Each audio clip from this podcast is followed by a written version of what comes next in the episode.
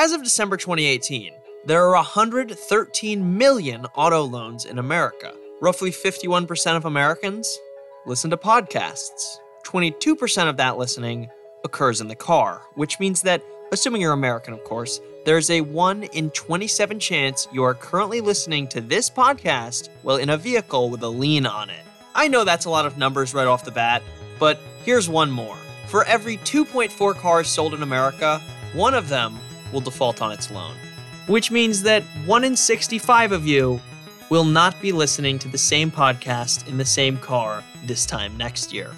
My name's Ari Kagan, and this episode of Things You Don't Need to Know is all about repossession. A repossession occurs when the person who took out the loan, the debtor, falls behind on their payments, so much so that it's a breach of contract. For example, in most cases, car loans have a two month clause. This means that if you fall two months behind on your payments, the asset, in this case your car, can be taken back by the bank. The car serves as collateral for the loan. If you default on the loan, the bank gets the car back, regardless of how much has already been paid. Banks usually rely on private repossession businesses to recover their asset.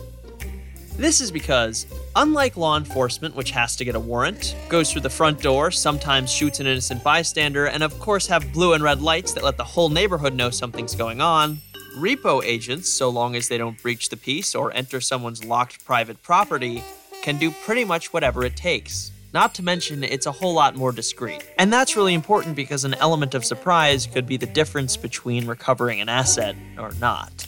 They're more like robbers than law enforcement, and considering they have a contract with the bank who holds the loan, it's technically theirs to steal. But it's so much more than just a common petty theft. They have to find the asset, they have to wait until the perfect moment, and they have to get in and out without damaging anything. That's literally a heist, except instead of Brad Pitt and George Clooney, it's some dude named Jeff and his military buddy going around taking people's cars, which, still cool. After all, everybody loves a good heist. I first fell in love with this idea when the DeCesar brothers, you know, my buddies Max and Dan, they've featured in a few other episodes. I'm Max DeCesar, hereby sell my soul to Ari Kagan in exchange for being able to drive Ari Z3 for as long as Ari says. Showed me Airplane Repo on Discovery. These are the Super Repo Men. I swap airplanes for a living. On the surface, Airplane Repo is one of those typical reality shows. A bunch of dudes do some obscure job that you didn't know about, but suddenly it's the only thing on earth that matters. Think Deadliest Catch, but way more interesting than crab fishermen who curse every other word. Like that show is one endless censor noise. I remember when I was like four or five, I set up a desk next to a window that looked over the yard. I had one of those like bright red toy phones and a pad of paper, and I just sat there for two hours tallying up how many imaginary crabs my crew had caught and yelling into the phone. I would bleep the words too, like how many boop, crabs, boop, ships, boop, meat, crabs, boop, boop, ships sprung up, boop, leak. And it was really dumb. The point is, Airplane Repo is much better. Yes, it's almost entirely reenacted. And sure, it has a few nonsense scenes, like when they go to the local diner and play drums for no real reason. But what reality show doesn't have that? These guys repossess airplanes and boats longer than this tangent. My friends and I loved the show so much that we made our own version on my YouTube channel. At the time, this low value loan service called Affirm was just starting to gain popularity.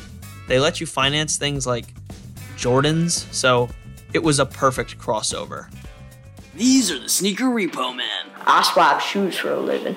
Max DeCesar and Dan DeCesare. They take the shoes back from those who didn't pay their Affirm payment plans. Sneaker repo. These shoes have been repossessed. Yeah, uh, as you could probably tell, it was one of our favorite shows, uh, which is why I'm very pleased to announce that today's guest is a star on Airplane Repo. My name is Ken Cage. I am an airplane repossession agent licensed in the state of Florida and uh, one of the characters on the television show Airplane Repo on Discovery. That's right. Ken's one of the big boys. He repossesses expensive stuff. But before we talk about airplanes, let's take it back a little. Loans first appeared 4,000 years ago in Mesopotamia, where they were used by farmers to get seeds. It was also commonly used on livestock, where the farmer would take a cow and pay back the loan in the form of a newborn calf.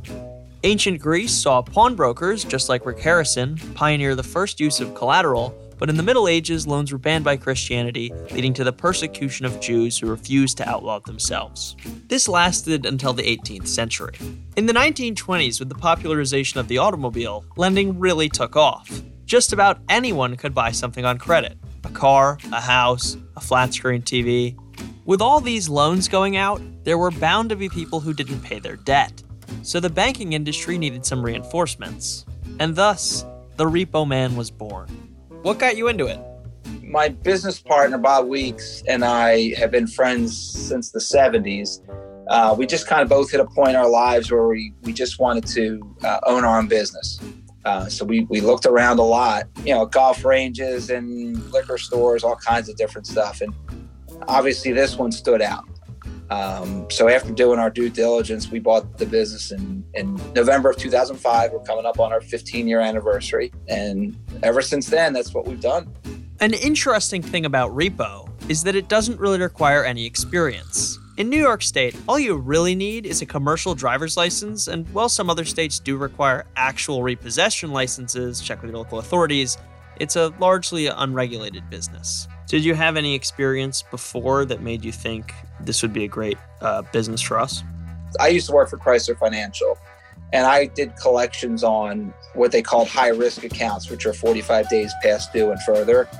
So we were trying to do the collections. I was assigning the repossessions and you know, following up the repo agents to make sure they were getting the cars and that kind of stuff. So I had the experience there on the repo side, but it was in the office. Bob is a salesperson. He's done sales and marketing his whole life. So um, when we do repossess the boats and the airplanes, in most cases, we also sell them. So we thought, okay, I've got the experience on investigations and repossessions in the office, and Bob has the sales side. So we thought that we had the perfect background between the two of us to do this job.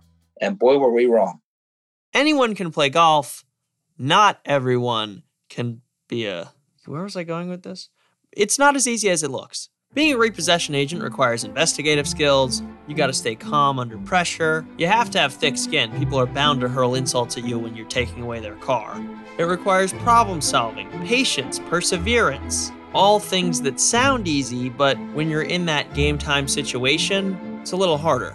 What does your average job consist of start to finish? So there's there's multiple parts to it. Uh, first part is we get the order, so we do an investigation. Try and find out everything we can about the debtor, about the asset, um, debtor's associates, debtor's work, debtor's family, that kind of stuff. We want to have an idea of what we're dealing with when we get out there. The next step is looking into the asset, you know, as far as year, make, model, approximate value, where it might be, all those kind of things. Once we are comfortable with who we're dealing with and where the, the asset is, then we go to the field. And that's the second step. So once we get out there, we're looking for the boat, we're looking for the airplane. We may or may not find it. If we don't find it, then it's a matter of, you know, like you see on TV with the PIs. You're talking to people, you're asking questions, you're doing internet searches, the whole thing while you're in the field, uh, trying to track down the asset. You know, once we have the asset, we're always prepared with either the tow, the captain, the pilot. What was it like repossessing something for the very first time? What was your first mission like? So the first repossession we did was in outside of Tampa. Uh, it was a 58 foot Hatteras. A 58 foot Hatteras is a three level motor yacht that goes for roughly $250,000. I had spotted the boat, went there, went back with the team, and we called. We usually tow the boats out first to make sure they're not booby trapped in some way. What what would be an example of, of a booby trap? They chained on one boat and they roped on a different boat the outdrives underneath the water to the dock. So hoping that we would crank the engines and either have the chains rip the outdrives off or have us pull forward and row in the dock, something to that effect. So they were trying to row in the boat and you know the docks, the marinas, stuff like that. And then of course, if we're on the boat doing it, it all comes back to IRG, not to the debtor someone might try to booby trap an asset if they knew the repo man was coming. Since Ken's company, IRG, the International Recovery Group, would be held responsible for the damages, it's kind of a send off fuck you to the repo man. Yeah, there was stuff like that. There was some other things on the on the aircraft. You know, the, the brake lines were tampered with. One time they put like sticks and things like that in the engine of an old airplane, so we cranked it up and started a, a small fire. So they did stuff like that. Um, But because of that, on boats, that's why we've always used tow companies. And then we have time to check it. Well, in this one case, the former owner um, was training us and he called one of his buddies. Well, they basically come in a 16 foot rowboat with a little two stroke engine on the back. And the captain that gets on the boat is as drunk as drunk can be. So, talk about first first repo issues. Um, couldn't get the boat cranked, couldn't get electricity on the boat. So the drunk captain tells us to go downstairs, jam a screwdriver into the spark plug to try and get a spark. As we're downstairs trying to figure out where we're going, with no electricity, mind you, we hear this horrific screech going down the side of the boat. Turned out that the the quote unquote towboat had gotten us too close to the pilings and then you know, it, it, just scratched. It didn't end up scratching it, but it made this sound. But the, it, it's just stuff like that right out of the gate. We're like, what the heck did we get ourselves involved with? It's that unpredictability which is so prevalent in jobs like this. You might think you have it all figured out, but anything could happen. Obviously, as we went along, we learned a lot. We learned fast, and we got pretty good at it. For some repo men, the last phase of the job is actually selling that asset. The asset does nothing for the bank. The bank only deals their capital is cash. So then we, as licensed brokers, we sell the boats and the airplanes for the, the bank and get them the cash for the sale. As of time of recording, they're selling a 1987 Gulfstream G4, this beautiful twin-engined aircraft is perfect for personal use. Its Rolls-Royce RB183 Tay turbofans will take you 4,350 miles on a single tank of fuel, and it's sure to impress your golf buddies. Whether it's an afternoon trip to Martha's Vineyard or a tax-dodging flight to Bermuda, this aircraft is the ultimate purchase for the sophisticated gentleman. Things you don't need to know will be right back after this real commercial break. There's a lot happening these days. But I have just the thing to get you up to speed on what matters without taking too much of your time. The Seven from the Washington Post is a podcast that gives you the seven most important and interesting stories, and we always try to save room for something fun. You get it all in about seven minutes or less. I'm Hannah Jewell. I'll get you caught up with the seven every weekday. So follow the seven right now. Ready for a spring break to remember? Amtrak's got just the ticket for you and your crew. With share fares, you and your friends can save up to 60%. The more who travel, the more you save. Skip the hassle of driving through the Northeast while exploring DC, Philly, New York, and Boston. No middle seats and plenty of legroom are just an Amtrak away. And with stops right in the heart of your favorite cities, you'll arrive downtown, not out of town. Savings start with three travelers. Eight travelers required for 60% discount. Visit amtrak.com slash sharefares to book. Restrictions may apply. Survivor 46 is here, and so is On Fire, the only official Survivor podcast. And we have a twist this season. The winner of Survivor 45, Dee will be joining us every week. We're going behind the scenes of the biggest moments, the how and the why things happen, and the strategy and analysis you can only get from someone like me, a Survivor winner. Listen to On Fire, the official Survivor podcast, wherever you get your podcast. Although the repo business might seem like an endless action adventure jam packed with yacht heists and car chases, it's not always so eventful. There's got to be like a ton of paperwork involved, right? No, believe it or not, there isn't. It's written into all the contracts that the banks and the lenders have the right to self help. Self help is roughly defined as it's my thing, I can take it back, which means less time behind a desk and more time in the field. We've been shot at a few times. We've been chased around an airfield um, guy swinging a shovel at us, got hit by a car, guy trying to block us from the airplane, you know, hit us with his car, stuff like that. Yeah, a lot of a lot of different screwy things like that go on. Sometimes they'll even come up against other repo teams. I will say each time we were able to get the uh, the asset before they could, which is being from Philadelphia, you know how we are up here, so that meant a lot to us. But they don't often uh, assign it to multiple repo companies because we end up tripping each other up you know, if, if I talk to you and say, hey, uh, looking for Joe Smith, uh, you know, I heard he works here, and then a day later somebody comes up and asks for Joe Smith again, that's going to pique the interest of, of the person you're talking to, and that's going to create a lot of suspicion. So we tip people off without meaning to, and that's why they don't assign it to two. But it's happened a couple times. Have you ever had one of these where you did get the asset and then it got sent back to the debtor?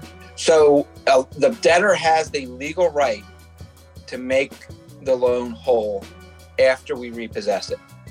Uh, it's called a cure period, so they have the right to do that. The cure period is a length of time predetermined in the contract.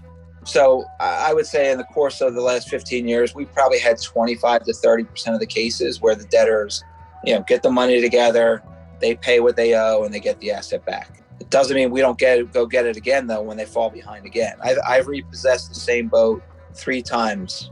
They would pay it up, and then they immediately fall two months behind, and we go get it again. Monetarily, what's the largest repo you've ever done? So I've done like uh, just monster cargo ships that are worth, you know, 40, 50, 60 million. Um, I've done 737s, which are worth, you know, well into the eight figures. I did a, uh, a small airline of 727s. That total case was probably 50 million bucks. Um, so we, we've done some massive cases. There was one case up in Alaska. We did nine. It was charter flight thing up there. We did nine airplanes worth. Each one was worth like three or four million bucks. So that's about thirty million dollar case. You know, we've had a lot of cases that are worth twenty million and above. If you're planning on taking things that are that expensive, you're going to have to get past a lot of defenses, whether it's security, locked gates, or in the case of a moving vehicle, it might just move and you won't be able to find it. There is a lot of time spent in the field doing surveillance and doing that legwork. On the TV show, and that's what most people know us from, it's a 14 minute case right? You see us, oh, we got the uh, we got the order. Watch us go through it. 14 minutes of film time for us. Later, we're flying the airplane. Well, that's not how it works. The longest it took me to find a boat, it was assigned to me in December, and I picked it up in March. Um, when I would do a lot of uh, like television reporters and news reporters would come with us, I tell them, get something to eat and go to the bathroom, because I don't guarantee either one of those things for the next 12 hours. Bladder pain and starvation aside, repo agent sounds like a great job. You work for yourself, you're out there in the field. It's almost like a secret agent, but without all the killing and stuff. We've had a great time doing it, um, and we were happy that we were able to show some of it through the show. It's a fun job. It can be a real pain in the neck sometimes when you're just sitting in your car for six hours straight. But yeah, it's it's it's fun. It's definitely a good time. If you want to learn more about the repo business and some of Ken's stories, check out his book, Billion Dollar Repo Man. Uh, I tell some of the stories in there at greater length. So if you want to pick it up, uh, you can find it almost anywhere. It's an autobiography that I wrote. And it's I've been told it's a fun book. And who knows? If the entertainment business doesn't work out for me, I might just consider a career in repossession. But until then, thanks for listening. Things You Don't Need to Know is a Hyperobject and 3 Uncanny 4 production. The show is hosted and written by me and produced by Harry Nelson, and also me, but mostly Harry. Additional help from Shane McKean and Nuna Sharafadine. Our executive producers are Adam McKay and Laura Mayer. The show is mixed by Nice Manners. If you like things you don't need to know, head on over to Apple Podcasts, Spotify, Stitcher, or wherever you get your podcasts and hit subscribe. Also, if you don't leave a review, I'll repossess your 747. Ari, what are we going to do with all these 747s? Anyway, see you next week.